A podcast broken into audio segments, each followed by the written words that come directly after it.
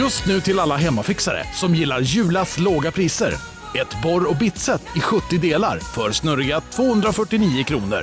Inget kan stoppa dig nu. Nej. Dåliga vibrationer är att gå utan byxor till jobbet. Bra vibrationer är när du inser att mobilen är i bröstfickan. Alla abonnemang för 20 kronor i månaden i 4 månader. Vimla, mobiloperatören med bra vibrationer. Du lyssnar på en podd från Perfect Day. Ja, hej och välkomna till avsnitt 67 av Recept, tack. Och vi har en gäst den här gången igen. Han är här för kanske 3:e gången, jag tror. Ja, jag tror det är tredje. Ja. Och det är Stefan Ekengren. Och det är fantastiskt kul att du är här. Välkommen. Tack. Ja. Känns bra. Du är här av en anledning. Ja. Det är ju att du har släppt en bok som både jag och Jerka har både väntat på, vi vet om den ska göras, och älskar nu när den har kommit och vi har fått den. Ja, kul. Så jävla fint att du har gjort en bok om potatis. Den heter... Potatis. Ja, det är så jävla bra namn. Ja. Vi hade så jävla många namn som vi höll på med. Bara, den ska heta Potatisrevolution eller Potatislandet. Så bara, allting bara bottnar att det blev potatis. Ja, men det är bra. Och det är precis det är. Det finns ingen annan i Sverige än du som skulle ro i land, känns det som, att göra en bok om bara potatis. Vad sa din förläggare när du presenterade den här idén? Gick de igång på det direkt? Eller? Ja, det gjorde det. Men grejen var att jag skulle göra en bok om en annan bok egentligen som skulle handla om restaurang. Som skulle handla om så här livet på restaurang. Jag skulle leta restaurangen då istället för potatis. Och började skriva som fan med det liksom, och sådär höll på och skrev. Jag började skriva om alla positioner så här, på restaurangen. Så här, köksmästare, vad en kock gör, vad en servitör gör, vad en diskare gör. Så här. Skrev ganska mycket om det, men vi liksom hittade ingen form för boken så här, hur den skulle vara... Ja, men nej, jag fattar. Man ska hitta någon röd liksom, som binder ihop allting. Ja, och det var så här trögt. Liksom. Ja, trögt sådär. Och sen var jag faktiskt på morgonpasset då. Och pratade potatismos en hel del timme där. Såhär, vi bara pratade potatismos. Folk fick ringa in och sådär. Och sen efter jag varit med där, det var sån jävla drag kring det. Så jag började fundera så här, vad fan vad det skulle vara kul att göra en bok om potatis. För det var så jävla nära mig jämt sådär. Jämt liksom. Och sen så hade vi ett möte om den andra jävla boken. Du vet. Och det satt, alla satt här och tittade. Och du vet ju själv, ni vet ju hur det är när man ska ha så här kreativa möten. Och det lossnar inte. Nej, man känner liksom att det är trögsimmat. Och att så här, folk försöker ändå vara uppande. Kanske innan man pratar idéerna. Men man märker att det är liksom ingen som riktigt går igång här. Nej, man är ju färdig att ta liv av sig. Ja. Eller hur? Du vet ju. Ja, gud ja. Man sitter ju liksom och bara, det är så jag går nu. Ja. Jag skiter i det här. Ja.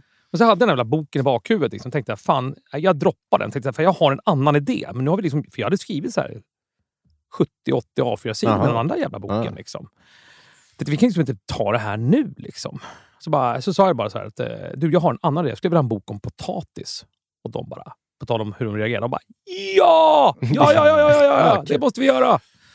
Så satt vi kvar en timme och pratade om det där och då var det klart, då hade vi bytt spår då. Helt sjukt. Liksom. Ja, men det är ju fan genialiskt med potatis. För att alla har ett förhållningssätt till potatis. Alla äter jättemycket potatis. Ingen allergisk mot potatis eller? Nej. Det är också en grej. Det har jag aldrig hört om. Nej. Jag har inte tänkt på det. Nej, just det. Det är ingen gluten eller något. Nej, just det. Men också att så här, alla också, tror jag, slarvar med potatis. Alltså man kokar potatis bara. När det går och bara...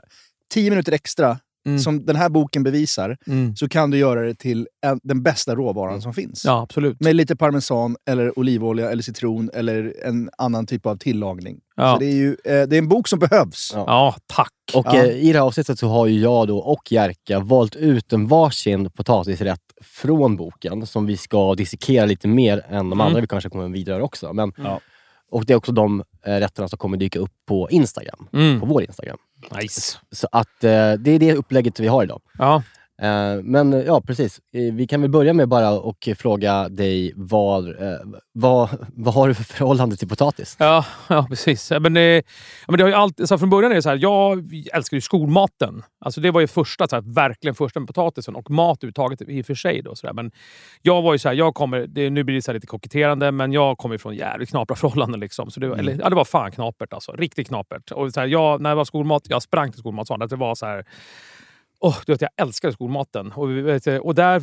Och även så här fick vi så här, vi var några stycken i skolan där som att de visste att vi hade det lite sådär. Så vi fick gå dit en gång till.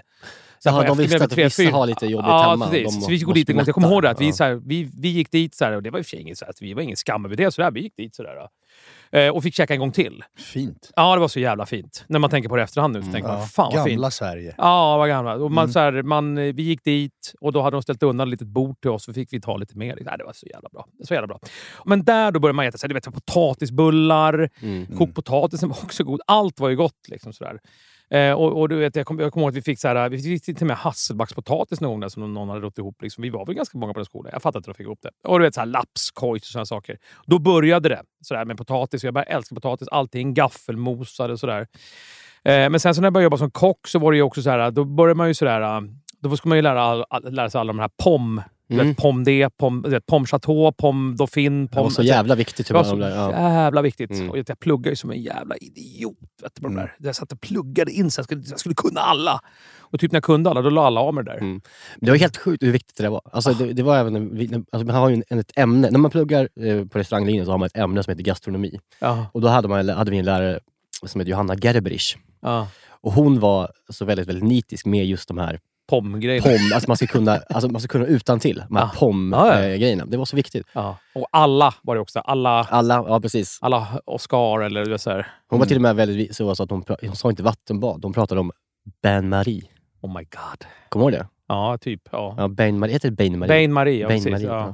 Ja, men det tog dig hela vägen till Bergen. Ja, du ser. Espen. Ja, Oslo. Exakt. Oslo. En av de bästa kockarna i hela världen. Ja, så man får inte glömma Niklas att jobba med honom. Nej, det är fan mig. Nej, har det nämnts i radio i programmet här någon gång eller? Att Niklas har jobbat under en av världens bästa kockar. Ja, men många gånger. Har du det eller? Många. Ja, Jerka hatar honom.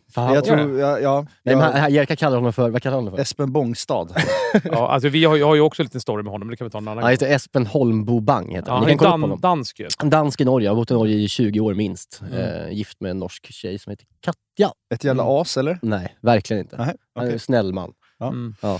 Men och sen så efter nej, vad fan var vi? Jo sådär. Men sen efter det sen så började jag ju liksom kreera mycket runt potatis. Alltså hitta mycket nya rätter med potatis, nya grejer. Jag tyckte alltid det var kul att göra olika nya varianter av klassiska potatis och där. Jag tycker det är kul. Så det är ju det som är liksom min liksom relation till potatis så där liksom. Absolut. Jag tror för när vi pratar om det så jag tror att typ en av våra första möten när jag började gå på hantverket för 6-7 år sedan och vi lärde känna varandra. Då kommer jag ihåg att du pratade en av era paradrätter på hantverket som är ju en av era bästa snacks då. Är ju den här lilla hasselbacken med smetana och löjrom va? Eller? Ja, precis. Smetana? Ja, smetana. Ja. Och då berättade du sen när jag och Mattias kom till ditt kök och bara, när vi skulle starta restaurang. Ja, just det. Så fick vi komma in bakom lite och kolla och hur ni hade lagt upp logistiken och allting. Och då berättade du om processen och hur många vändor ni har tagit med den här lilla hasselbacken. Ja, för fan. Och då förstod jag ju hur pass nördig du är kring potatis. Ja. Det säger ju allt om dig och det är förmodligen därför du liksom också släppt den här boken. Men den här hasselbacken, kan du inte bara berätta lite kort hur många vändor ni hade med den för att få det krispet och hantverket som den kräver. Men den är, det går, man kan faktiskt men det är så här bara, man blir så här varje gång man glömmer bort det jag menar när du säger så bara vad fan just det. Nej men vi höll ju på i typ 6 eller 7 månader med den här potatisen tror jag. I omgångar. Och det började med att vi skulle ha, för det första så hörde jag fel en gång, det är också så här kreativt, så jag hörde fel en gång så här bara att jag så är jag oftast när jag gör mina kreativa grejer så här, att man hör fel, man missförfattar någonting, man hör någonting så hörde jag bara jag har ju liksom min egen lilla värld som man är inne i så där, men så var jag tänkte på snacks och så började någon prata om hasselbackspotatis. Och så bara så här, men vadå? Och då liksom var jag funderade på ett annat snacks och så bara var någon som nämnde hasselbackspotatis, det var det som var grejen började med att jag så här, vad fan var det någon som sa snacks? Men det var det ingen som hade gjort. Men jag hade liksom då, fan det där ska man göra snacks av. Fan vad häftigt att toppa med löjrom. Det var tanken först. Ja, och sen så gick det ju, alltså, så började vi liksom då bara skära och fritera. Det gick åt helvete. Vi höll på liksom att ånga dem, vi höll på att förfritera, vi höll på liksom att frysa dem. Det ska sägas, det är alltså en friterad hasselbackspotatis. Exakt. Så det är väldigt svårt att göra. Så det är skitsvårt. Det blir ju inte, man trodde ju först givet bara så här skära. Det är ju då runt 55 snitt i varje potatis. Det tänkte vi inte på då. Det hade vi inte en jävla tanke på. Det kommer vi till sen. Liksom. Vad det har inneburit för liksom, livet. Och ni gör ju också dem för hand. Det gör vi för hand. Det är ingen maskineri där. Nej. Och jag var så jävla förbannad på potatis. Jag har kastat hela potatis. Jag har slängt den. Jag var så jävla förbannad. Liksom, hållit på med alla de här varianterna. Så jag har gett upp och bara vi skiter i det. Liksom. Vi skiter i det där. Vi spoilar det. Det var en bra idé. Men skitigt liksom. Och sen så bara kom man tillbaka till den igen. Men sen så slutar med liksom att vi liksom faktiskt, att jag liksom faktiskt pratade med Tom. Att jag och Tom hade lite konsultation faktiskt om det här. Tom Sjöstedt, ja precis. Hur vi skulle, och började vi liksom diskutera det här med att man kanske skulle förkoka dem. Lite grann så här åt det hållet som man gör chips och lite sådana grejer. Att man kan skjuta chips i vinäger och salt innan. Det hade vi liksom inte gjort innan. Vi hade inte tänkt på det. Vi trodde det skulle bli för tungt liksom. Och det gör man ju bara minuter med chips och sådär. Så det som var, det bottnade inte slut då när vi satte den här jäveln då. Det var ju att det liksom då skär potatisarna, lägger dem i isvatten. Så får de ligga i isvatten ett tag. Så de liksom sköljer ur sig massa stärkelse i snitten liksom. Man rör runt det där. Vi skär ju nu ungefär 80 kilo i veckan. Mm. Ja, det är ju helt bananas liksom. Men, och sen då så lägger man dem då i kokande vatten. Som det är då liksom runt 2 deciliter vinäger i varje liter, per liter, och ungefär 0,75 gram salt. Eller 0,75 deciliter salt. Och sen så häller vi över det. Och sen får den stå i 1 till 1,5 timme. Det var det som var grejen. Att den fick stå till 1 till 1,5 timme. Från varmt? Från varmt. Och så, nej, från kasta. Det står just i isvatten. Ja. Först i isvatten. Och sen så häller man bort isvattnet. Häller på det här varma lagen. Ja. Så den får liksom... Och sen ställer vi in den i ugnen. Så får det gå på 90 grader i ugnen i 1 till 1,5 timme. Så den håller 90 grader. Ja, okay. Ja. Mm. Och då blir den processad liksom. Då går den igenom liksom. Sjuder potatisen. Och sen så tar man upp den, lägger den i isvatten igen. Och sen då friterar man den på. Det här, sen, vi var ju inte klara där. Det var det här lilla grejen just med att vi skulle förkoka en vinäger och sådär. Och sen då friterar man då i ren olja. På 140 grader. Det är ju väldigt låg temperatur. Så länge då? Ja, länge. Runt 30 minuter. Herregud, vilken process. Ja, sån jävla process. Jag var för mig som lekman då, jag har förstått nu när jag läser potatisboken mycket här att man förkokar mycket och sådär. Och då tillsätter man vinäger, kanske ibland ättika, ibland bikarbonat ibland. Ja. Den här förkokningsprocessen, det är för att bryta ner stärkelsen? Ja, bryta ner stärkelsen, raffinera den lite grann liksom, potatisen. Ja, absolut. Ah, okay. Och just här har du vinäger ja. Äppelsidervinäger har vi just i det här receptet då. Ah, okay. Men det funkar med vinäger, det funkar med ättika och sådär också. Syran gör att det bryts ner liksom. Just det. Ja, okej.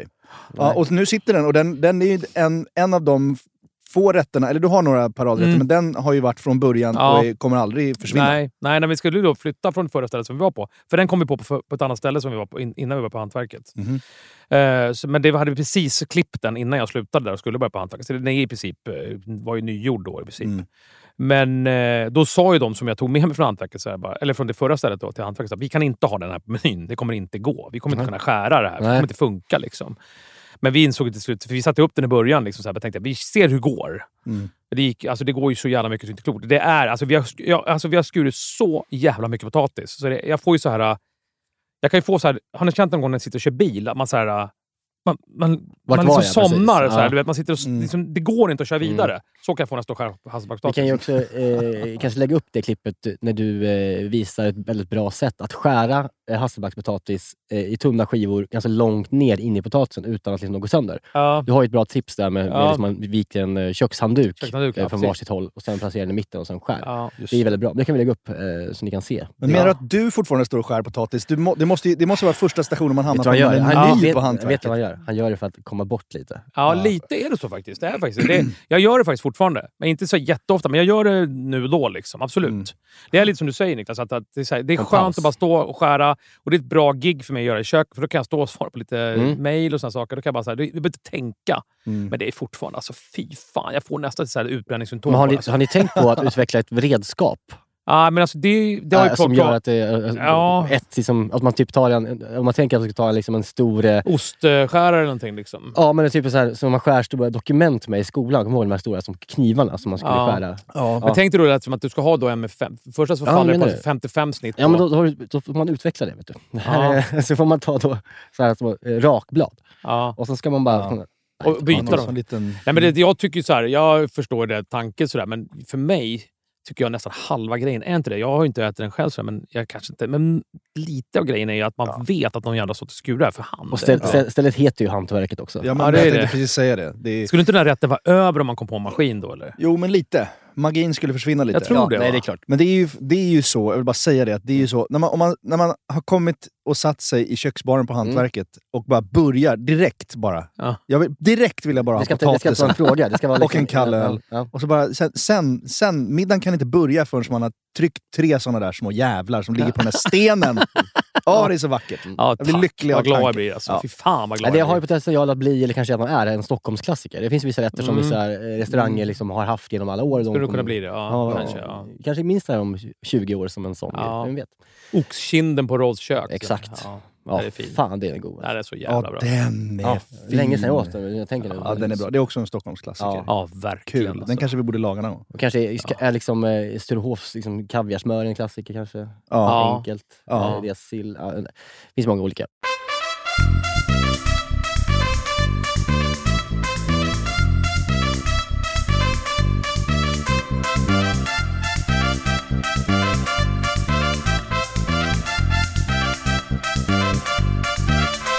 Vi kan börja nu tycker jag att vi går igenom 2 av rätterna och så nördar vi ner oss lite dem. Mm. Och jag tycker Jerka kanske kan börja med den som han har tagit med sig idag. Ja men precis, men för att jag har ju börjat, jag har varit inspirerad liksom av det här att förädla potatis lite mer än vad man brukar göra. Att man inte bara gör liksom potatisklyftor i ugn eller kokt färsk potatis eller att man försöker elevera potatisen lite, även om man bara lagar en vardagsmiddag. Och det finns ju väldigt lätta sätt att göra det. Niklas har gjort mycket, när vi brukar äta sommarmiddag så gör ju den här ugnsrostade, stompade, eller som du krossar. Kokt potatis som man krossar och rostar. Exakt. Klassiker nu har det blivit också. Ja, verkligen. Och sen försökte jag göra något liknande liksom, jag gjorde precis som du gjorde fast jag hade också på parmesan ovanpå de här rostade potatisarna innan jag körde in dem i ugnen. Det blev helt okej. Ja. Men jag fick inte riktigt det där krispet som jag hade velat ha. Och jag vet inte riktigt varför. Men sen så satt jag och bläddrade i en bok igår kväll då, inför det här. Och då dök det upp parmesanpotatis. Och då kollade jag igenom receptet och såg att jag har gjort det i fel ordning och inte tillräckligt bra ju. Men du har ju en parmesanpotatis som garanterar extrem umami och krisp. Det ska du kunna tänka mig. Ja, och vad är det då som du har kommit på som gör att de här blir de bästa parmesanpotatisarna? Att jag förkokar bikarbonat.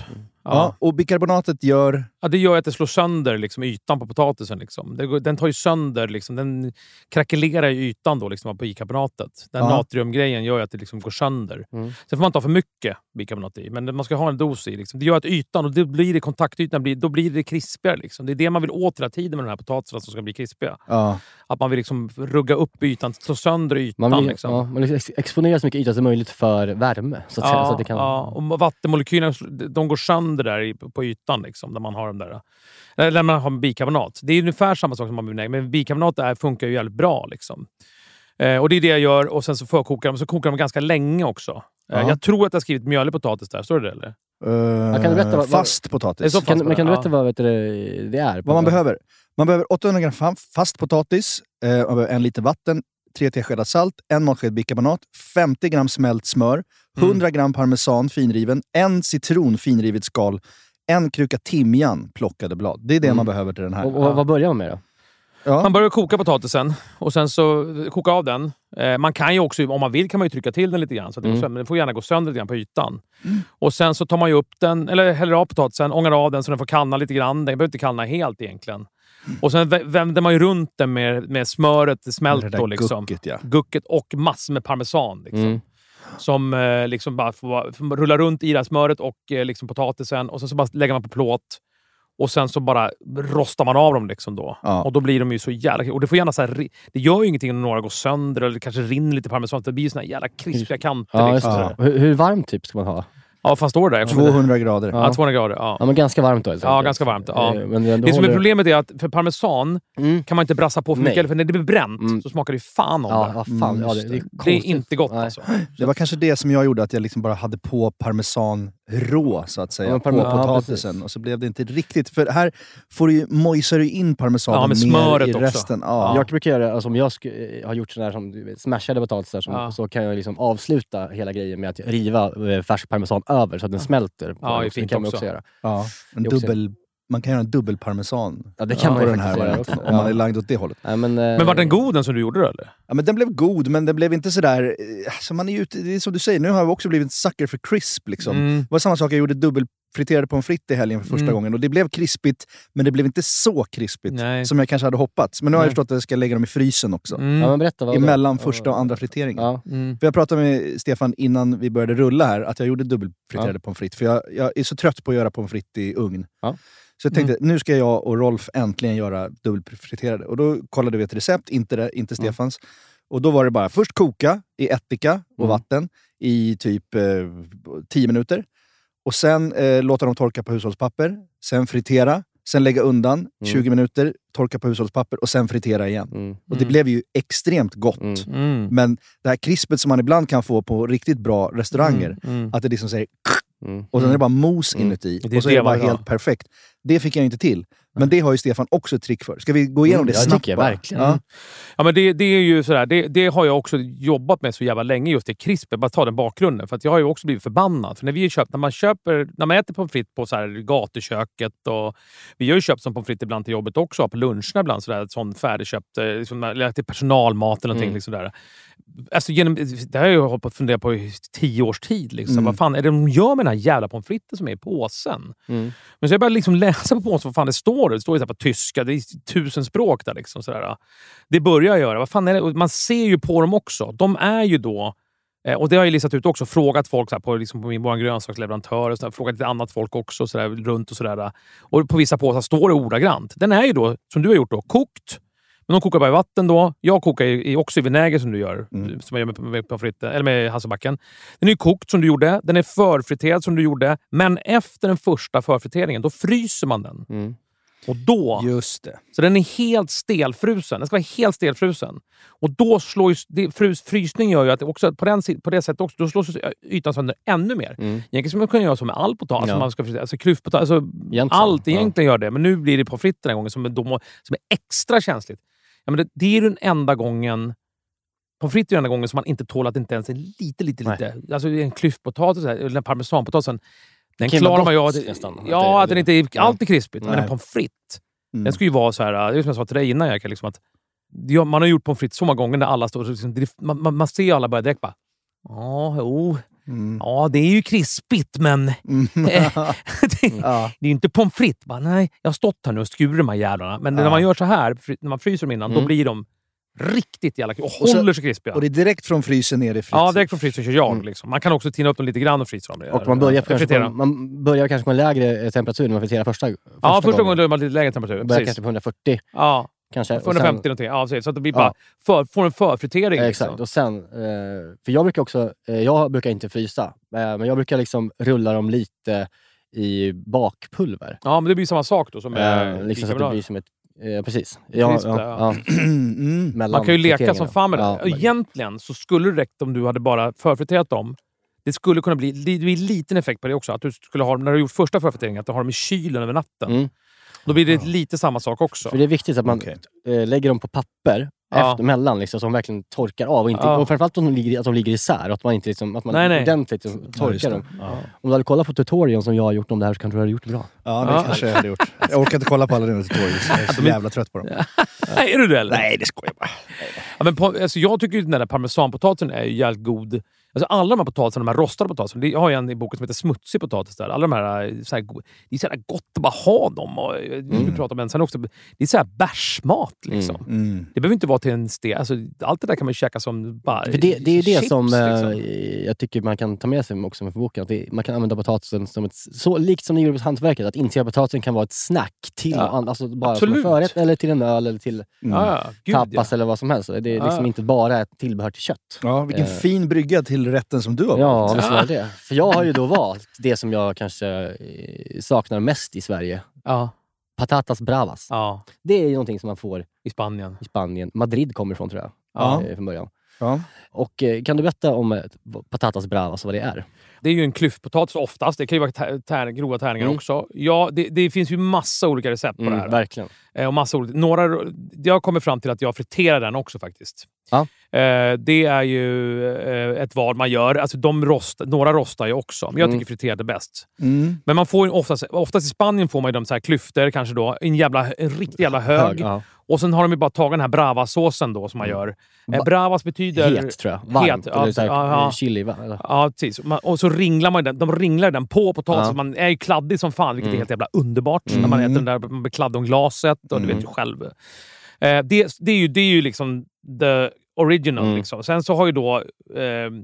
jag tror det var Niva som sa det i en hela podd att han gillar ju att få dem bara med bravasåsen. Men som han då svor liksom, bara som de där jävla katalanerna liksom. För de lägger på, jag gör ju också det. Jag gör aioli också. Exakt. Jag kör ju både aioli och bravasås. Det tycker jag är helt rätt. Ja, potatis aioli med den här bravasåsen och de här friterade potatisarna. Det är liksom, alltså det är så gott. Det är sjukt gott alltså. Alltså, ja, herregud. Kan vi berätta om potatis aioli då som du har som också ett recept? För det ska ju göras till den här rätten. Ja, just det ska. Om man ska göra bravasåsen, den rimmar man på, den är het. Och sen så kommer den potatisaiolin som kladdar till det ännu mera. Så man bara får moffa, så man har extra vid sidan om. En potatisaiolin gör man ju så att man... Jag tycker ju så här att... jag älskar majonnäs. Men just aioli tycker jag är gott att göra så här. Och då gör man så att man kokar potatis.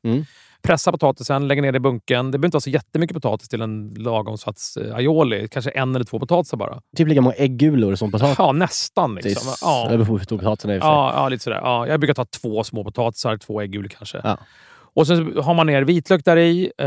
Äggula då, som sagt. Man kan svalna lite grann den här pressade potatis. Det behöver inte svalna helt liksom. Och sen brukar jag faktiskt ha i lite en... Jag vet inte varför jag har någon sorts jävla tics på det här med dijonsenap. Så fort jag ska göra majonnäs. Så lite dijonsenap i. Och sen så... Har någon vinäger i? Ja, lite vinäger. Sen på slutet brukar jag ha lite citron och vinäger sådär. Och sen bara vispar man ihop som det där. Som en vanlig majonnäs? Ja, och så bara blir det som en vanlig majonnäs. Man kan ta en elvisp, eller man kan ju faktiskt göra en mixer också. Men det är lättast att göra med en visp eller en elvisp.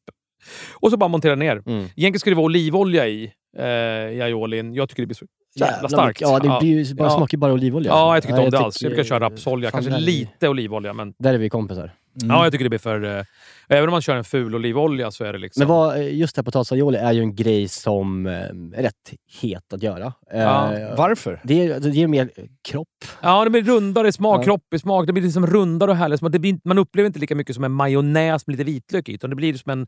Mer en kräm, ska säga. Ja, liksom. Precis. Det känns liksom bakad. Det blir stabbigare, eller liksom matigare. Det blir ju inte det ändå. Man måste ju då jobba med liksom citronen och sådär. Så att det inte blir så jävla... Liksom. Men det blir liksom en mer som en sabayonig historia. Ja, exakt. Den tar tag i en lite mer. Ja. Jag tycker det är... Jag gillar det. Så jag tycker att det är godare. Ja, jag håller med dig. Det är men får vi komma tillbaka till potatisen bara? För att när jag äter det på Kanarieöarna till exempel, då är det ju ofta... Potatisen är ju helt... rynkig och salt ofta. Men det är ju en annan grej. Ganska lite slarvigt. Ja, det är en annan grej. Men det är ju den här, den äts ju också, den är typ med så här mochorojosås. Det är ju den här papas arrogadas. Det är ju en sån saltkokt potatis. Okej. Jag blandar ihop dem. Den är också med i boken. Ja, den är med i boken. Ja, just det. Jag såg det. Okay. Men alltså patatas bravas är ju då, här, man behöver liksom, det är 4 portioner. 800 gram mjölig potatis. Skrubbade och klyftade, frityraolja och salt. Och sen så gör man då potatisaiolin som vi gick igenom. Och sen så i bravasåsen, då är det då 2 matskedar hett paprikapulver, 2 matskedar rökt paprikapulver, 0,8 deciliter olivolja, 1 matsked vetemjöl och 2,5 deciliter kycklingbuljong. Den är ganska osannolik den såsen. Den är helt sinnessjuk man läser den så här. Ja, den är osannolik. Och kan du berätta hur man gör bravasåsen? Ja, jag kommer ihåg exakt det. Men man fräser ju paprikapulvret och mjölet i oljan, va? Ja, man fräser paprikapulver i olivolja på medelhög temperatur, någon minut. Sen tillsätter man mjölet och fräser ytterligare någon minut. Så häller man in buljongen lite i taget under ständig liksom, omrörning. Man vispar.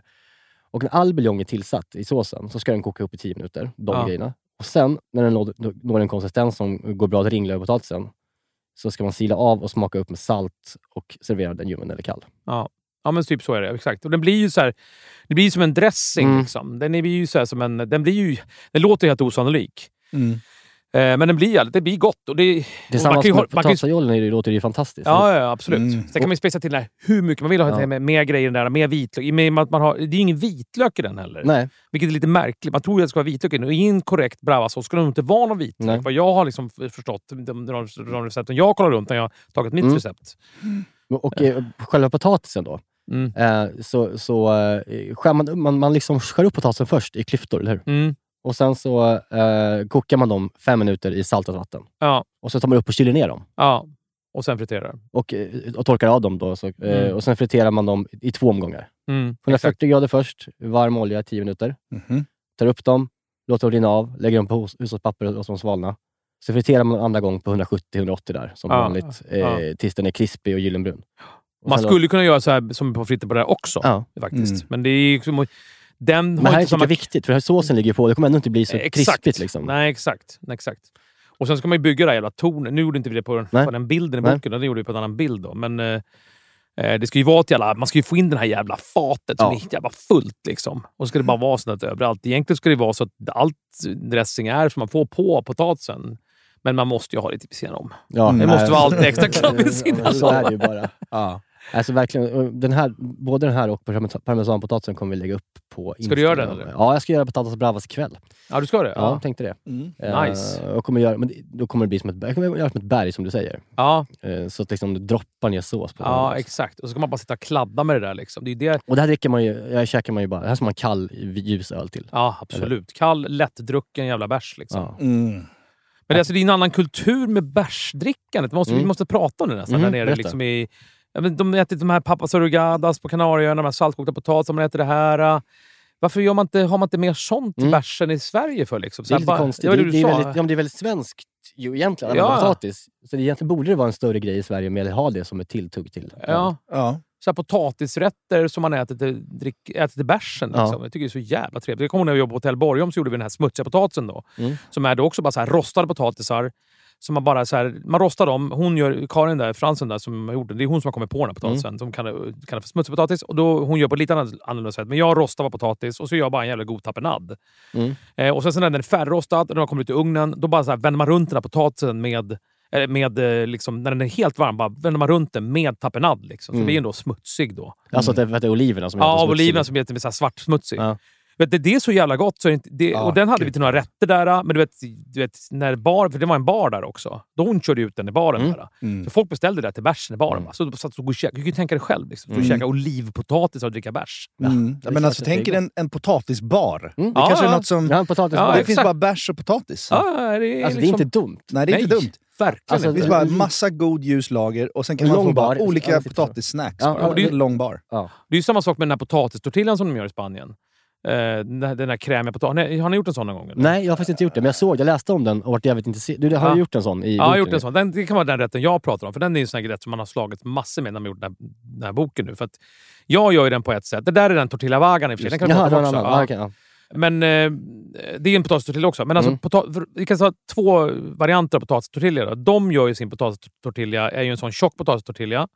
Det är ju bara skiva potatis. Man skivar den, steker den i ganska mycket olja så den blir liksom nästan helt mjuk.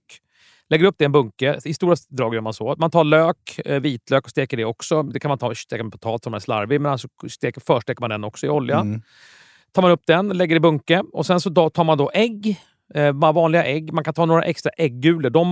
De riktiga nördarna i Spanien använder ju vissa ägg som har lite mer äggula i sig. Jag vet inte vad det är för någonting. Det är speciella ägg som man använder. Men man kan tillsätta några extra äggulor i det här också. Vänder runt det här så det blir som en smet. Liksom. Det är som en tunn skiva potatis. Massa potatis som ligger i smet. Så tar man en panna i med ganska mycket olja. Så lägger man ner den här smeten där i då liksom. Så ska den lossna. Då ska det bli som en kaka som den bara steker där. Och lite sen, mellanvärme ja, precis. Länge precis. Och så blir det så här riktigt bra färg på den. Så den börjar liksom så här lite grann stanna. För tricket är att den ska inte vara helt genomkörd helst. Det där är också smak och tycke. Om man vill ha lite mer kör. Jag skulle gärna vilja ha den liksom lite så här krämig. Och sen så när den har liksom då börjat stanna ordentligt. Då vänder man på. Man får ta en tallrik då liksom.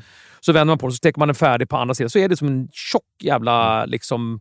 potatisomelett. Den är ju så här 3-4 centimeter tjock.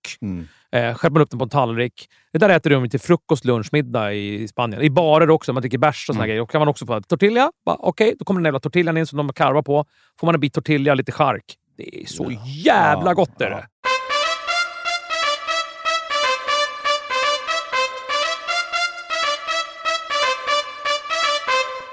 Vi är den här veckan sponsrad av Bosch och framförallt köksmaskinen serie 6. Serie 6, maskinen som kommer få både dig och mig eller redan har fått både dig och mig att börja baka mycket mer än vad vi redan gör. Och detta gör vi då med hjälp av Bosch serie 6. En av anledningarna till att den är så jävla bra är ju också att den har en unik 3D-rörelse som ser till att degen arbetas ordentligt och att alla ingredienser fångas upp i botten av skålen. Den har också sensordrivna program som gör att maskinen känner av. Till exempel när degen är färdigt, har knådats tillräckligt. Och den stannar då när degen är perfekt knådad. Vi kommer ju släppa ett extra avsnitt snart. Där vi har en gäst. Mm. Seina Mortada. Ja, så jävla Seinas härlig. Kitchen. Så jävla härlig kvinna. Älskar henne. Seina är ju en mästare på brödbakning. Och hon använder ju själv serie 6. Så man förstår ju ändå att det är bra grejer här. Ja, den är också så här rejäl, stadig. Den kan alltså bearbeta upp till 3,5 kilo deg i den här 5,5 liters skålen. Så du kan göra ordentliga degar i den här. Integrerad timer. Våg. Att den har en inbyggd våg. Så du behöver inte hålla på och måtta upp med decilitermått eller någonting. Du kan hälla på tills du ser att det är rätt mängd gram. Ja, och inte bara att den har en och två vågar till och med. Det är både den som är i själva skålen och så har du upp på själva armen där själva kroken sitter i. Så finns det liksom ytterligare en våg.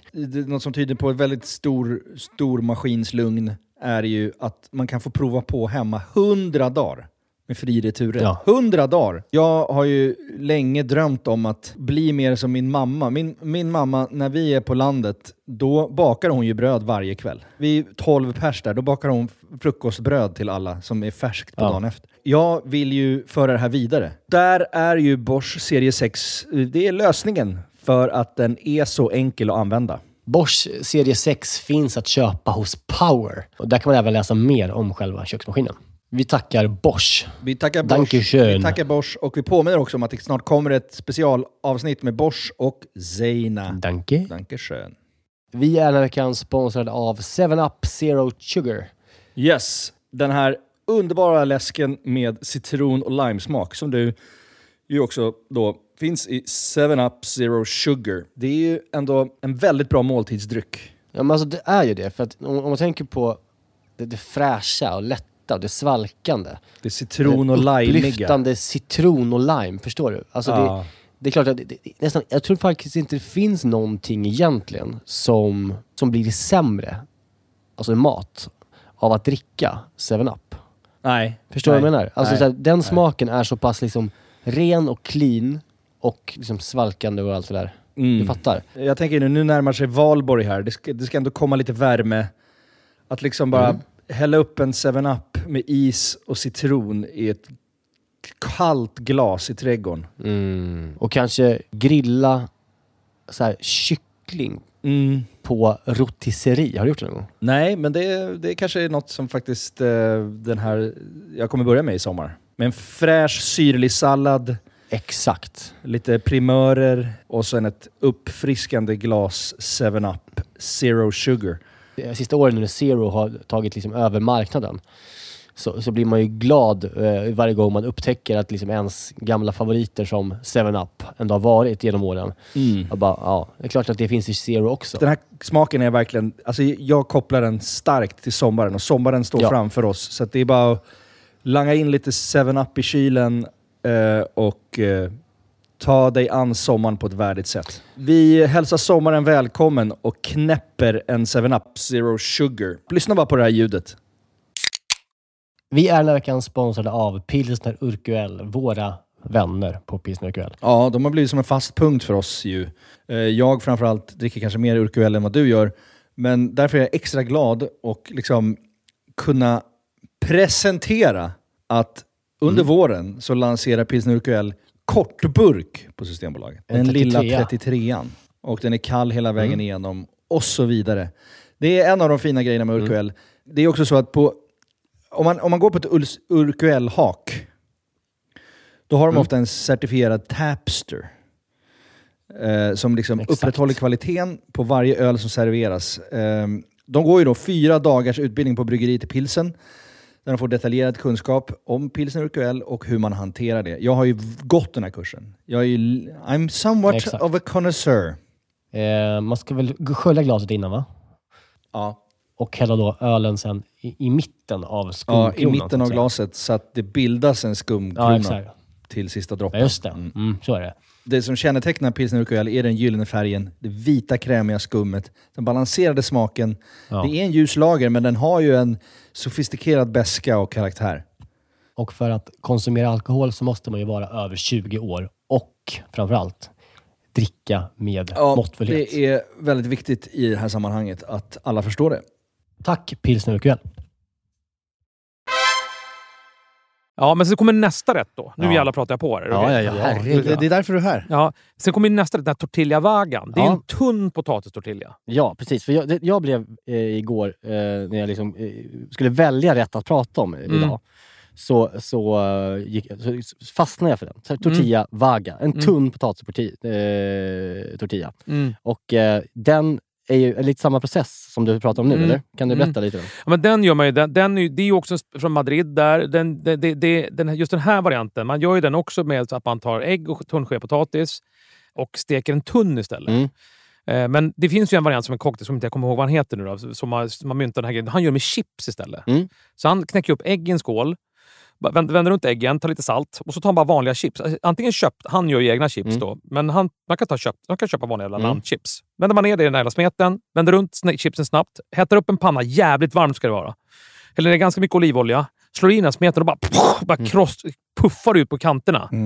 Det behöver inte vara kvar det puffen, men det blir en reaktion på den här tunna liksom, tortillan. Det blir som en tunn omelett liksom. Och den ska ju också bara stekas. Den ska ju vara rinnande i mitten. Liksom. Det ska vara rinnande ägg. Liksom. Och när den precis har stannat liksom, sådär. Man kan göra en liten eller stor då. Och sen så då, jag brukar göra en stor. Och så bara lägger man upp den på en stor pizzatallrik. Man vänder oss inte på den. Man vänder inte på den. Man har det här gunga uppåt liksom. Sen är det bara toppa som gör en pizza. Du vet, lägga på massa tunt skivad pancetta eller serranoskinka, jalapenos, vad fan du vill liksom. Och sen bara riva över lite parmesan över alltihopa. Och så skär man tårtbitar. Den är så jävla god den här. Den här kommer tyvärr åka in i podden också. Vi kommer göra den här också. Den där jäveln gjorde jag ju nere på mässan nu. Hörde du berätta det eller? Nej, fy fan. Jag var ju på mässan, nere på bokmässan här nu. Så skulle jag vara på scen där på lördagen efter liksom 3 dagars jobb och lite dricka liksom. Du vet. Vakna upp på hotellrummet då vid 10 någon gång. Eller bara kvickna till vid 10 på hotellrummet där på Gotia liksom. Rejält jävla dålig, du vet. Och så bara, jag ska vara på scen här om typ 2 timmar, eller 1,5 timme till, så jag var på scen inne på mässan. Man står ju på många så här, man gör något pass där på och gör några rätter så där, men nu var det med Siri Barge då liksom, så för övrigt är en jävligt härlig tjej liksom. Hon är skitgrym på mat alltså. Jag bara, ingen jävla aning vad jag ska göra. Det är fan 200 pers i publiken. Det är mycket folk. De ska käka liksom. De vill ha mat. Och man ska signa böcker efteråt och hålla på liksom. Ingen aning vad jag gör. Då bara, jag gör den här tortillavägen. Sprang ner på det jävla Ica där, som ligger precis bredvid Liseberg där. Bara, den här kundvagn. Köpte grejer för 1000 spänn som egentligen, alltså det var ju så mycket över. Jag köpte bara så här, och det skulle vara vegetariskt också då på scenen. Då gjorde jag den där tortillavägen där. Men det gick ju så jävla fint. Då köpte färdiga chips liksom. Några ägg bara. Och sen så lite inlagda grönsaker, parmesan. Upp på scenjäveln. Ställde mig och stekte tortilla vagas där. Bara, fick fram så här 4 tortilla vagas på 10 minuter liksom. Bara toppar med massa inlagda grönsaker på det. Det var så jävla gott alltså. Så smidig är den. Det där låter som en sån också så här bra kylskåpsrensningsrätt som man gör ibland när man bara så här, vad fan ska vi äta till lunch idag? Vi har bara potatis hemma. Vi kör den där. Men ska jag ta ett sista tips till den då? Ja, det ska du väl prata. Gör det med dillchips. Och så bara löjrom. Men du, är det jag ska göra? Okej. Den du. Nu får ni prata. Dillchips löjrom. Nej, men vi har inget att säga. Du är här för att tänk att toppa den. Vad ska vi komma på det? Vad ska vi göra? Löjrom och så kan vi ha lite smetana kanske. Lite smetana. Kanske något som, för de där chipsen där i blir ju inte, det är ungefär som att käka nachostallrik nästan. De blir inte, de blir lite mjukare. Lite segmjukare än den där tortillan. Så det gillar man där i liksom. Man tycker om det. Man kan faktiskt göra den där tjocka tortillan också med chips. Okej, det går också. Ja, det går också. Så man och gör en mycket större smet och steker den, för den potatisen lägger sig liksom. Jag tycker den funkar bäst med den här tunna. Men Spanien generellt tycker jag är ganska lite eftersatt i liksom mitt medvetande i alla fall, och kanske många som medvetande i Sverige, deras kök ändå. Verkligen. Är inte det? Ja, men, men lite så i Sverige, man tänker på tapas. Liksom. Ja, men det är mycket halvrisiga tapas överallt i Stockholm liksom, men ett utpräglat spanskt ställe. Det kan jag inte riktigt komma på rak arm, eller? Nej. Men det är de här tappaställen som du snackar om där. Alltså jag tycker ju till exempel på Norra Agnegatan så ligger Agnes. Så jävla bra ställe. Vilket jävla drömställe. Det kan jag inte gå till. Alltså det, är det utpräglat spanskt? Nej, men de har mycket så här spanska spansk tapas liksom. Mm. Jag tror inte att det är utpräglat spanskt, ska jag inte säga. Nej, det ska jag inte säga, nej. Men de har liksom någon sobrasada och sånt där liksom. Marockinska grejer. Vi gjorde ju på Strandhäxan nu i somras så hade vi bara, alla, vi hade våra mackor men sen hade vi chark och ost. Bra, och det var bara mallorkinskt från de här Grand Gourmet. Bara sobrasada, fuet. Såna här, och de bästa jävla snacksen, om vi nu pratar snacks, det är de här jävla, vad heter de? De är inlagda pickles spett. De heter något. Ja, just det. Men de ska käka de där också. Ja, jag kommer inte ihåg vad de heter, men de är så jävla goda. Det är en cornichon, det är en syltlök, det är något mer, någon liten paprikabit på en lång pinne bara. Ja, och så drar man hela den på ett svep så bara. Det är så jävla bra. Syra och gott och så kanske någon liten bit kött till. Och som Kalle. Det är så jävla bra. Men Spanien överlag, det kanske vi borde utforska mer också. Ja, i verkligen. Men varför har det blivit så? För jag fattar. För de är ju väldigt långt framme vad det gäller det här. Liksom, det har de ju varit. Gastronomin liksom. Stjärnnivå. Ända sedan El Bulli liksom. Och alla de här jävla, vad heter de här? Vad heter de? Texturas. Ja, pulver. Ja, precis. Ja. Det var ju de först med liksom. Gellan och agar-agar och jobba med det liksom. Så att de är väldigt långt fram. Men de har, det är så att kanske fransmännen har tagit sin position. Och sen så har de liksom Italien bevid sig. Ja, verkligen. Så att de har ju liksom, de har lite att jobba mot. Det som jag tror med Spanien är att de har ingen tydlig som Italien så här pasta, pizza, risotto, polenta. Alltså så här, Spanien har ju inte så här, det är paella då liksom. Ja. Men börjar man skrapa på det så då blir det så här paella, aioli. Men sen så har ju inte alla hört talas om Patas Bravas till exempel. Jag är glad att du tog upp det här idag liksom. Patas Bravas är ju jävligt, men alla de här, och som du snackade om det här Rugada, den är ju också jävligt, det är ju, börjar man liksom titta lite så är det, men det också är, tror jag, spansk mat är förstörd av att folk har varit nere i, du vet, på de här hela turistorterna på Malmö och käkat det här skiten. Det tror jag är den största anledningen.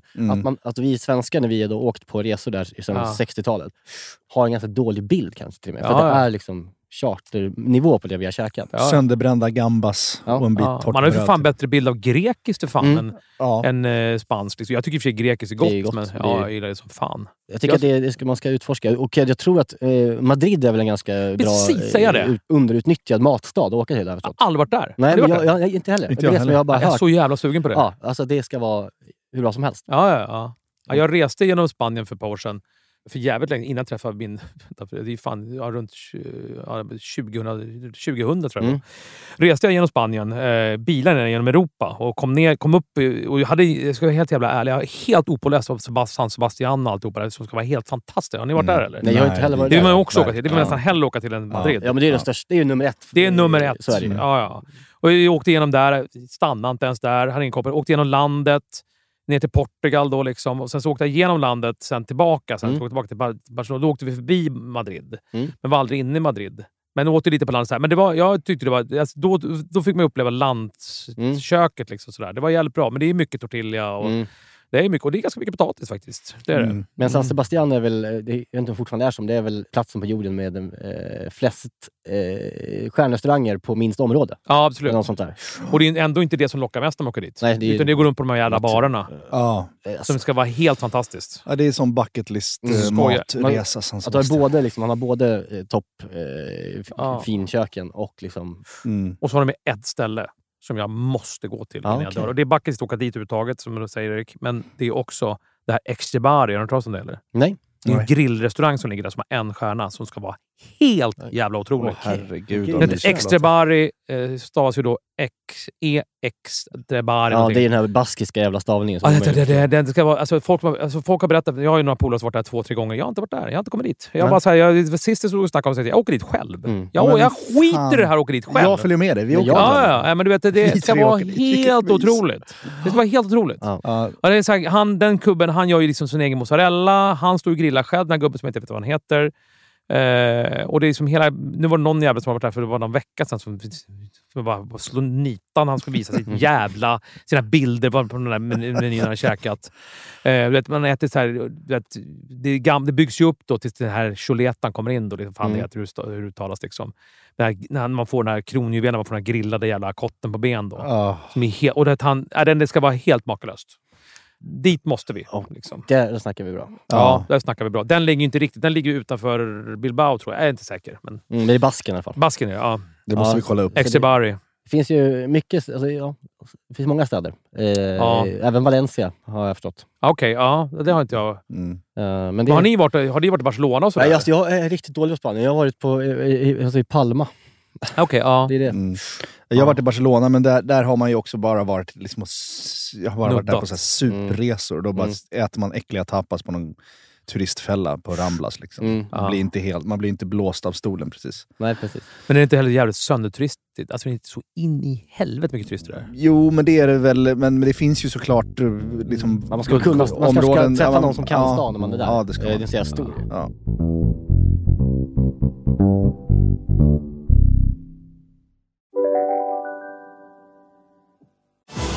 Och välkomna tillbaka till Sibylla där sportbörjaren nu laddar för mål.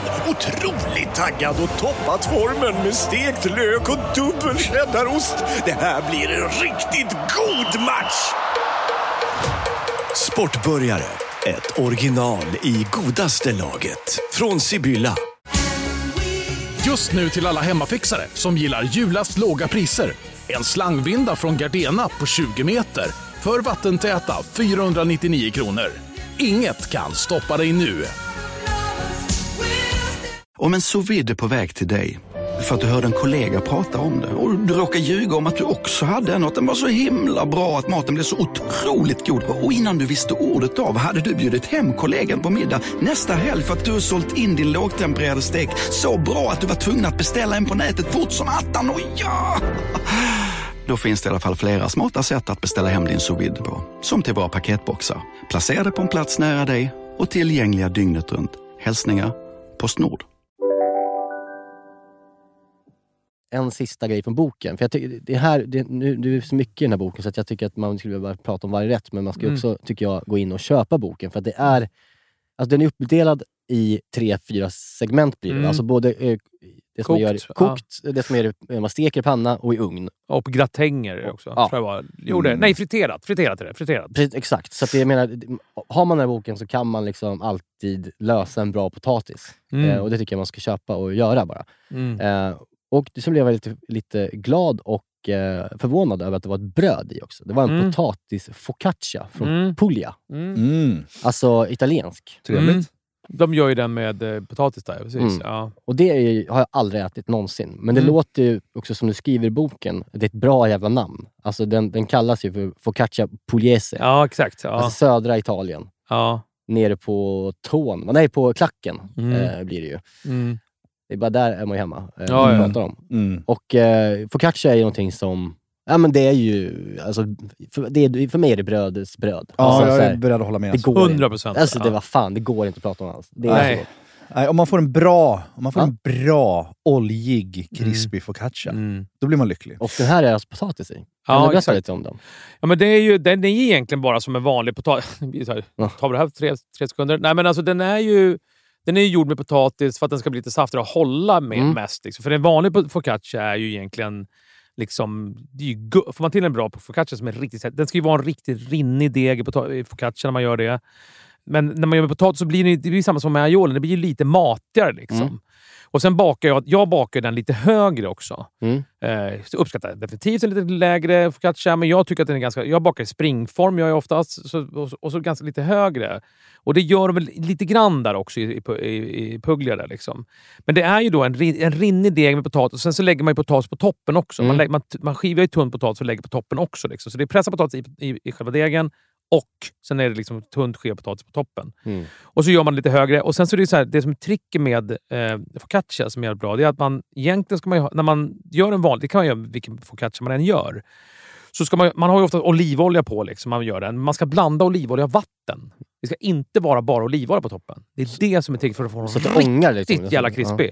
Så vi blandar liksom, när vi gör vi gör ju focaccia till lunch på jobbet också. Det är ju så jävla, jag gör inte potatis, jag gör så länge. Ja, vi är vanlig. Och det är som du säger, vad fan ska man göra för potatis? Om man ska baka bröd själv, man har inte tid att stå på knåda, man tar så här, för oss är det perfekt, vi har inget bageri liksom. Man gör en sån riktigt jävla kladdig deg. Jäser över natten och sen så bara häller upp den på plåtar. Stort jävla bläck liksom. Stort jävla bläck. Fingrar ner den där jäveln Och sen så blandar vi då, så har man på då liksom, jag rör på sen då, men alltså, då blandar man då olja och vatten. Mm. Och bara penslar det på liksom, överallt liksom. Och sen så då salt och örter och vad man vill ha. Det är när vattnet gör att det blir så här extra jävla krispigt. Ah. Ja, du vet, en sån nybakad, det där är ju min största jävla bo, när man går och tar den där nybakad som har stått ett tag och smör. Fy fan. Om det alltså. Typ det som finns i ett kök där man vet att det står 2 bläck focaccia. Ja, det är så jävla. Och det går inte, och man har nyss bakat det typ. Så luktar det focaccia. Ah, och man står och preppar typ. Ah. Och man vet att där under står de. Ah. Alltså, jag tar lite. Ah, ja. Men det som är med focaccia, den är inte lika god. Det är det som gör med den här potatisen, att den håller lite bättre då. Den håller även typ ett dygn till liksom. Exakt, den blir ju lite mer mat, den blir lite saftigare. Eller saftig kan knappt bli saftigare. Men i och för sig så är inte focaccia egentligen så saftigt. Nej, det är ju fett och krispigt och lite luftigt. Men den blir lite mer så saftig och god. Lite matigare, ja, men om man är sugen på det liksom. Ja. Jag har en grej om potatis också. Som jag har... det här med mjölig och... Det kan vi prata om i och för sig, sorter. Ja, för, alltså, jag tycker mjölig och faktiskt... fastpotatis är ju någonting som vi ständigt får när vi lagar mat i podden till exempel, om potatis. Och sen så skriver man inte vad om det är mjöl eller fast. Får ni fråga om det direkt då? Eller? Direkt, alltså det är det första man får fråga om. Jag skulle vilja liksom bara...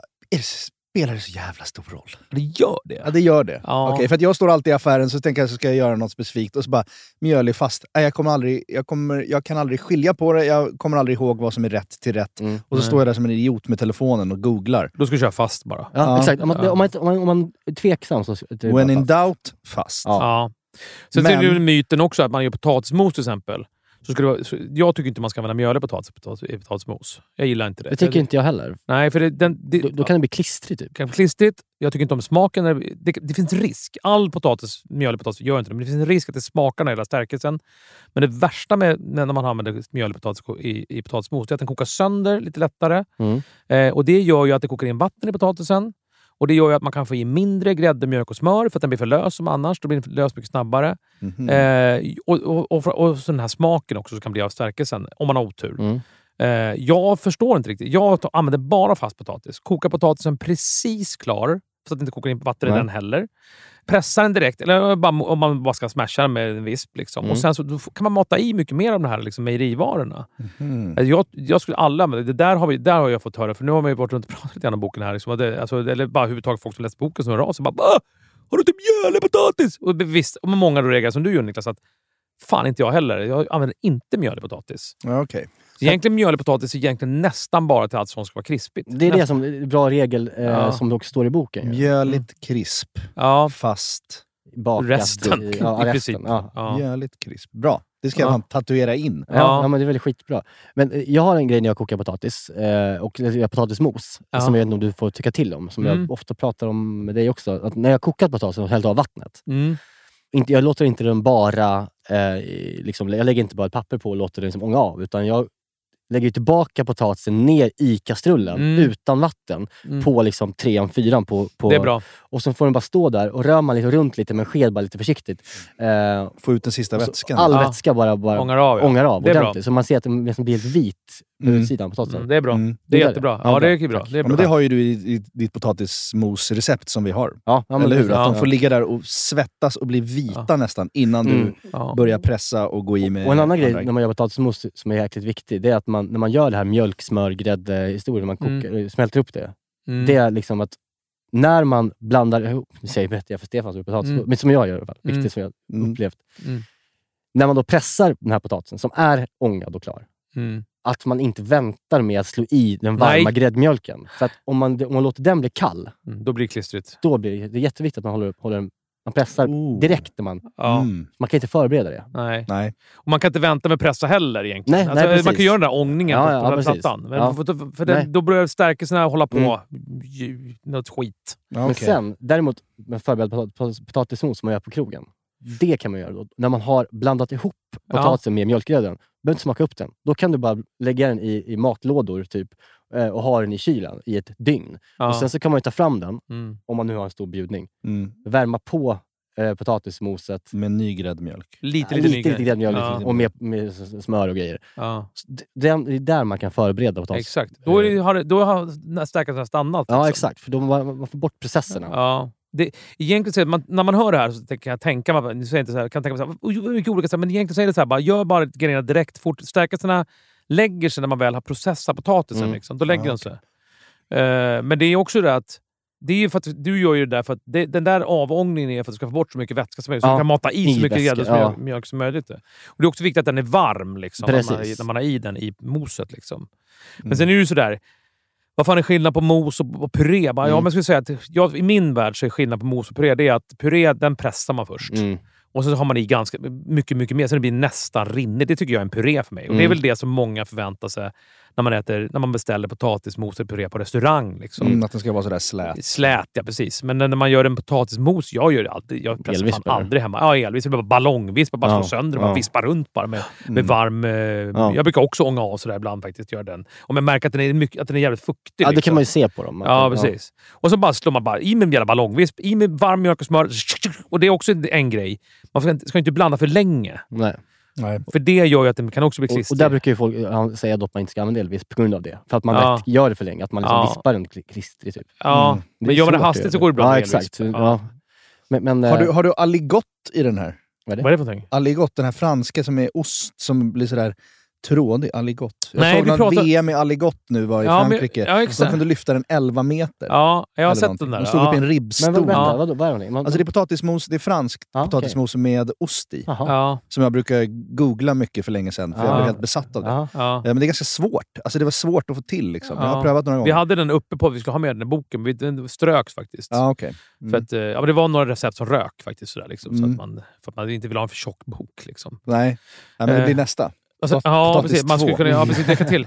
Men den är ju helt extrem. Det smakar inte ens potatis som den. Det smakar bara ost. Och det blir som det är som den här snubben Robertson eller George Blanc heter de. Det är 2-3 stjärniga där nere. Jag tror någon av dem, jag vet inte vem det är. Jag tror det är Robertson som har gjort det perfekta potatismoset. Han har ju tagit fram en potatis som har ett bokstavskombination. Han har det, ja precis. Men det är så typ en sån ratt. Potatis, la ratt heter den. Men han har ju tagit fram en exakt som kan svälja så jävla mycket.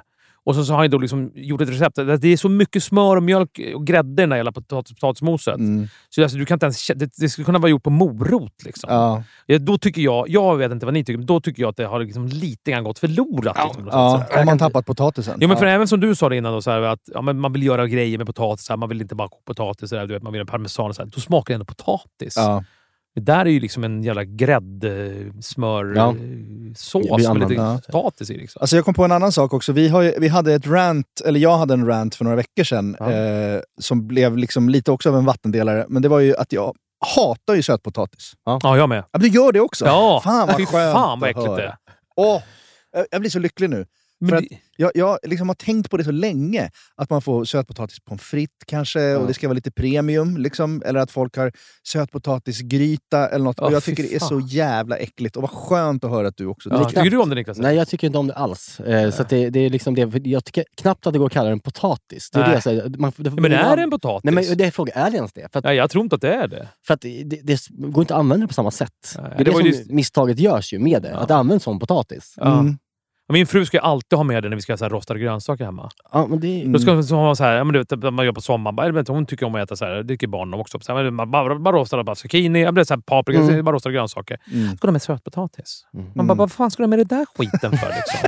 Går inte äta, det smakar som barnmat. Ja, nej men alltså det är ogreppbart smak och konsistens, jag förstår inte. Nej, men den är helt otrolig. Vad kallar du det? Utvecklingsstörd morot? Ja, tyvärr gjorde jag ju det. Det värsta är att de ser ju ganska coola ut på något sätt. De är ju så här, man vill ju att de ska vara bra. Det är ungefär som med rabarber. Alltså det kan kanske inte ni håller med om. Det behöver ni inte göra. Nej, men det ser så jävla gott ut. Jag kan inte äta det. Jag tycker det är så jävla äckligt. Har du inte barndomsminnen från rabarberkräm med mjöl? Hemska, vidriga jävla trådarna. Fy fan alltså. Jag tycker det är en otrolig härlig syrlighet och liksom fräschör. Nej, jag klarar inte det. Det är så här, jag säger inte, jag har inte emot sådär, men... Eller jag säger emot att jag inte tycker om det. Men grejen med den är att det ser ju så jävla gott ut. Ja, visst. Det ser ju helt otroligt ut. På de rants så har ju jag varit igång på den här rantsen som om svenska folkets nyvunna kärlek och vurm för sous vide. Som jag inte gillar så mycket. Det är ju skitsamma. Men där snackar vi. Om man ska använda någon gång, om du ska Ja, där är ju bra. Om du ska baka rabarber och liksom de sakerna. Mm. Då funkar det jävligt bra med en sous vide. Lägger en lag där i och bara ja, det är bra. Då blir det bra. Alltså, vi kör ju rabarber på jobbet. Ja, men det är klart. För att folk älskar det. För att jag är jävla unik, men alltså, du kanske har barndomstrauma. Ja, något är det alltså. Men för att jag kommer ihåg att när man var liten, nu låter jag ju också 100 år gammal, man pallade rabarber. Och så gick man och käkade de här bara stavarna roa. Men fan, inte det syrligare liksom. Jo, måste ju men det var ju syraskador för fan. Det var ju liksom, man fick inte pengar till godis. Nej. Varje dag. Då tog man en jävla rabarber och gick och sög på liksom.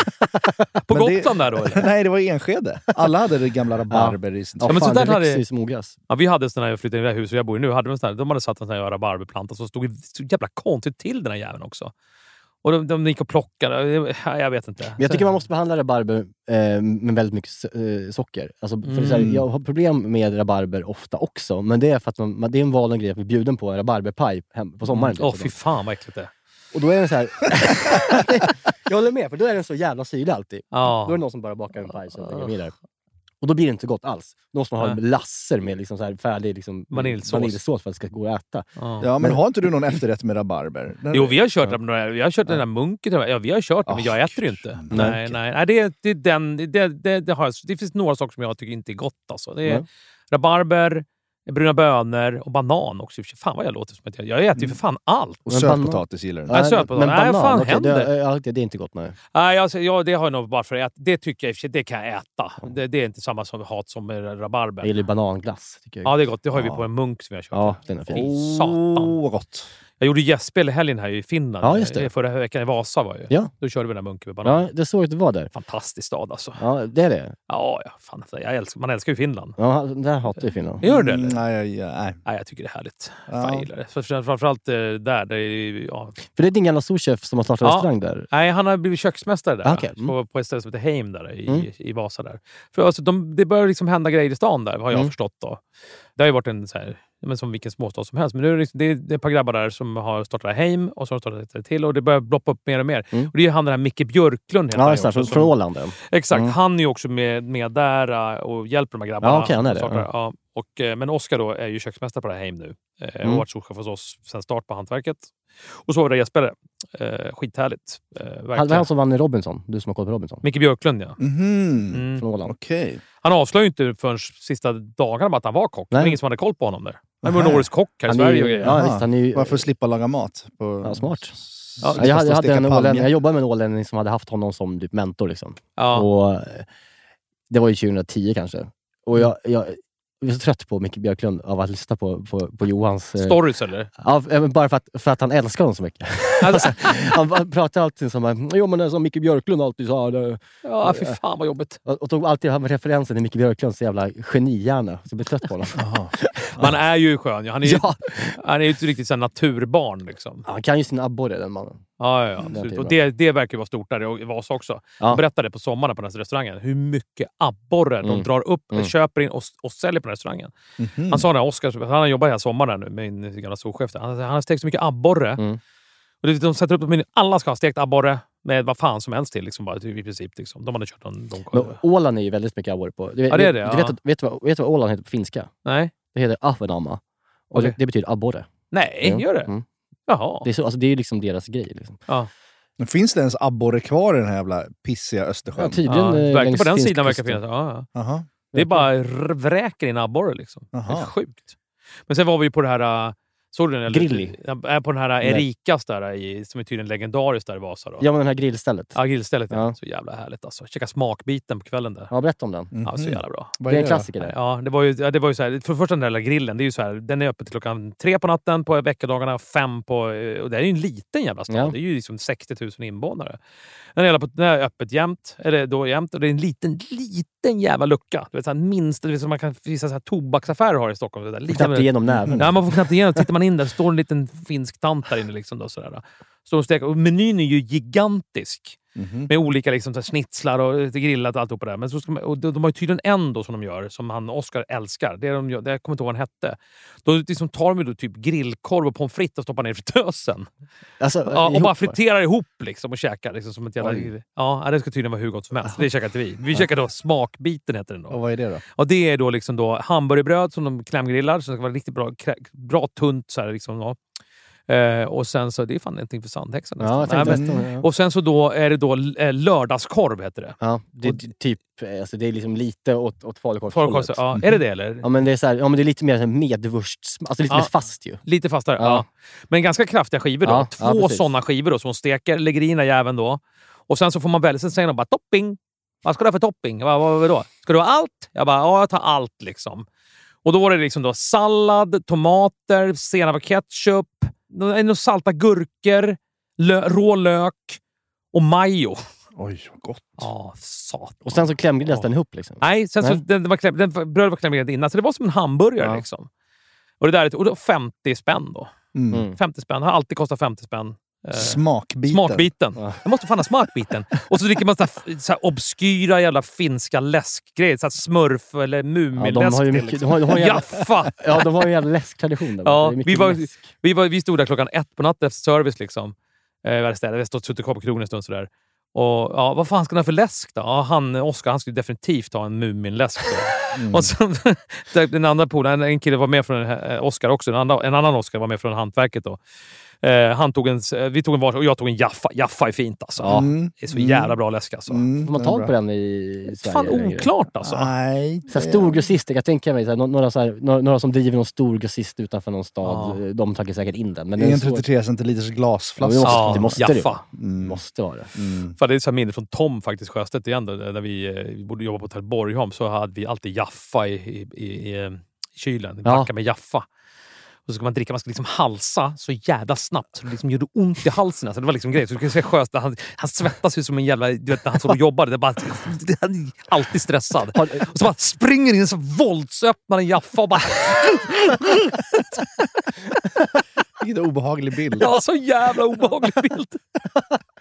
Den stora mannen med lilla... Ja, så jävla lilla flaska som försvinner i handen på han. Liksom. Har ni på tal om att tänka jobba i kök och så där, när man liksom känner sig lite trött och så här. Har du något gammalt kocktricks när man jobbar? Du vet, man kanske är jävligt bakfull, står och peppar upp och somnar och man bara är så här, nu, jag måste vakna till, nu är service snart. Ja. Har du något bra tips? Jag har 2 jag kan dela med mig. Ja, kör du, för jag har fan inte den rakt av. En grej som vi gjorde ofta, det var en kille från Blekinge som Martin som jag gjorde. Han hade det som grej. Han lärde oss alla det i köket. Han tog fram en lime var och sen så skalade den med kniven liksom. Drog av liksom kanterna på den så att säga och sen så skalade den hel så man fick filé, som en stor filé liksom. Limekött liksom. Ja, bara liksom så. Och sen så tar man bara hela den rätt in i munnen och så tuggar man och sen så tuggar man fort och sväljer. Alltså det händer någonting i kroppen då när du får in en sån liten bara ättriga lime rätt in i munnen. Och så på det sättet. Ah, det är bra, då vaknar du till. En annan grej man kan göra. Det som man har i bilen när man sitter och kör. Ja, en sån skalad lime och sen så bara rätt in. Inte skalad utan... Sugen på det, Erik, eller? Vi är jättesugen. Ja. Nej, men det handlar inte om... Det känns som de flesta... Det känns som det utbrett också att många tar ett streck. Jo, men... Ja, men nu pratar du om bra... I helvete heller, inte i kök alternativ. Eller? Nej, inte i kök. Gud fan, förbjude. Snälla. Man. Det har aldrig hänt i ett kök, någonsin. Nej, för fan. Aldrig. Nej. Ett streck. Nej, men... Vet du vad man kan ta också? Och påminner om det. Strecket? Mitt andra tricks, det är någonting som är vitt också. Och det är att man, när man har, kanske har på menyn att man har någonting med pepparrot i. Och så ska man göra någon stor batch av det. Och då kanske man river ner 1 kilo pepparrot i en bunke. Så man ska smaka upp massa saker med. Och kan man ta den där bunken och låta den gå runt. Och så ska man ta ett sniff var. Ja, den är fin. Och då sjunger det till. Jag har ramlat baklänges. Ja, den är fin. Det tar stopp i hjärnan. När du om du stoppar ner näsan i en bunke med riven pepparrot, då tar det stopp. Ja, det är hemskt alltså. Det är helt sjukt vad som händer. Ja, vi centrifugerade sönder. Vi hade någon gång centrifugera en sån grönsakscentrifug. De håller inte så länge när man framförallt när det är kärva. Centrifugera pepparrot. Ja, då begår det sönder kanske. Den smallen liksom, ja. Det är vätskan där, den är likadan som den. Ja, det blir samma sak. Ja, det är sån jävla smäll. Hela jävla systemet slås ut. Det slås ut liksom. Mm-hmm. Ja. Ja, men jag kommer, när vi hade, det var ett andra hållet, men när jag jobbade i Frankrike så då drack man ju vin och vatten. Mm-hmm. Under liksom medan man jobbar. Och det var inte tvåstjärnigt liksom där. Mm-hmm. Så jag liksom drack vin och vatten. Alltså, liten, under kväll eller dag. Alltså, man var lite såhär efter ett par månader där liksom, så var man såhär, nu får vi liksom tjacka ner lite grann här. Bara vin och vatten. Mm. Sen man skulle införa det i Stockholm, men det var liksom, gick inte hem riktigt. Nej. Det är alldeles för kontinentalt. Det kan man säga, ja precis. Ja. Hörrni, vi börjar närma oss... Ja. Vi ska lämna över studion till Niva eller någon. Ja, visst. Ja. Fan vad de är bra alltså. Ja, älskar dem. Ja, jag tycker ju att avsnitten är för långa. Ja, men tycker du så det? Jag det är så perfekt för mig när jag sitter och kör bil. Ja, jag med. Jag tycker det är perfekt. Ja, okay. Det är så bara Italien nu. Ja, men jag, nu har jag har en syn på som jag aldrig kommer framföra till dem jag skulle träffa dem överhuvudtaget. Jag tycker att en sak som var så jävla bra med den podden, du ska prata om en annan podd, kanske inte ta med den där. Jo, men de är ju på samma hus här, det är bara bra. Det är liksom att förut, när de hade den här avslutningen, när de lagt till den här nya låten som är jättefin, men förut när han liksom pratar på slutet så kommer den här den signaturmusiken där, ja, men den förra, man säger kommer den här musiken liksom, och så precis när han har pratat klart så bara det var så jävla bra känsla. Vet, AIK-avsnittet. Är det här vit makt? Nej! Stråken, det låter liksom vit makt. Ja. Men du vet, jag är AIK, sån jävla AIK-are, så det finns ju inte. Okay. Och du vet, AIK-avsnitten om vinner 2,9. Där fan är 2,9. Alltså det var tårar när han pratade på slutet när låten kom alltså. Vet du vad vi avslutar podden med Ner Kniv och avslutar. Det bjuder vi som bajare på här för att ni AIK suger. Så ska vi avsluta. Lägg på den medan vi liksom ändå drar vår hyllning till den bästa råvaran i Sverige. Potatis. Hem och laga potatis. Köp boken. Finns överallt. Den heter Potatis. Tydligt och bra. Och njut av livet. Och tack Stefan för att du kom hit. Njut av er potatis. Nu kommer Niva och lyssna på sista delen av 2,9-avsnittet. Jag tänkte jag måste höja mig lite och så. Sen tränaren snackade lite med mig och sen jag tänkte mannen, alla i hela Sverige kollar på den här matchen. Det är dags för show. Jag snackar om mina show hela tiden. Det är dags mannen. Det är dags. Och efter det första dygnets firande så är det ju dags för det mer formellt uppstyrda firandet på Råsunda. Det de själva kallade för Black Celebration. Och det var så mycket i allt det här som berörde mig så starkt och som verkligen nådde in till mig trots att jag struntar fullständigt i om AIK vinner eller förlorar. Men det ögonblick som verkligen nådde allra längst in, det var ju det som inträffade när Martin Mutumba tar mikrofonen, går fram till Norra Stå och drar iväg någon typ av freestyle-poem om hur hans lagkamrater är grymma, om hur AIK är fantastiskt, hur Norra Stå är hans hem, hur han har hittat rätt i tillvaron i detta AIK just detta år. Jag vet ju att Björn Weström stod vid sidlinjen och grät när det här hände. Och jag vet ju varför han gjorde det. Det var någonstans för att det spelades upp hela den där filmen av allt de två och många andra med dem hade gått igenom. Hur de hade startat från grunden, från botten. Hur de hade tvingats möta så jävla många hinder och så mycket motstånd. Men hur de ändå hade haft den där bilden av att framtiden måste bli en annan. Det kan inte vara så att den här klubben, den svenska fotbollen, det svenska samhället inte klarar av att kanalisera all den energin och all den hungern och all den begåvningen som finns i förorten. Och det här var ju liksom ögonblicket när de själva insåg att de hade gjort det. De hade lyckats, de hade vunnit. Och de hade inte bara vunnit för sig själva, de hade vunnit för så väldigt många andra samtidigt också. Och det där är ju bilden av det bestående arvet från AIK 2009. Fantastiskt lag som kom från ingenstans och vann guldet på mest dramatiskt tänkbara sätt mot alla odds. Men dessutom ett lag som gjorde det på ett nytt sätt, med en ny typ av sammansättning, med plats för en annan typ av karaktärer. Och på så sätt var verkligen AIK 2009, laget och klubben, som visade svensk fotboll och svenskt samhälle en annan och i mina ögon bättre väg in i framtiden.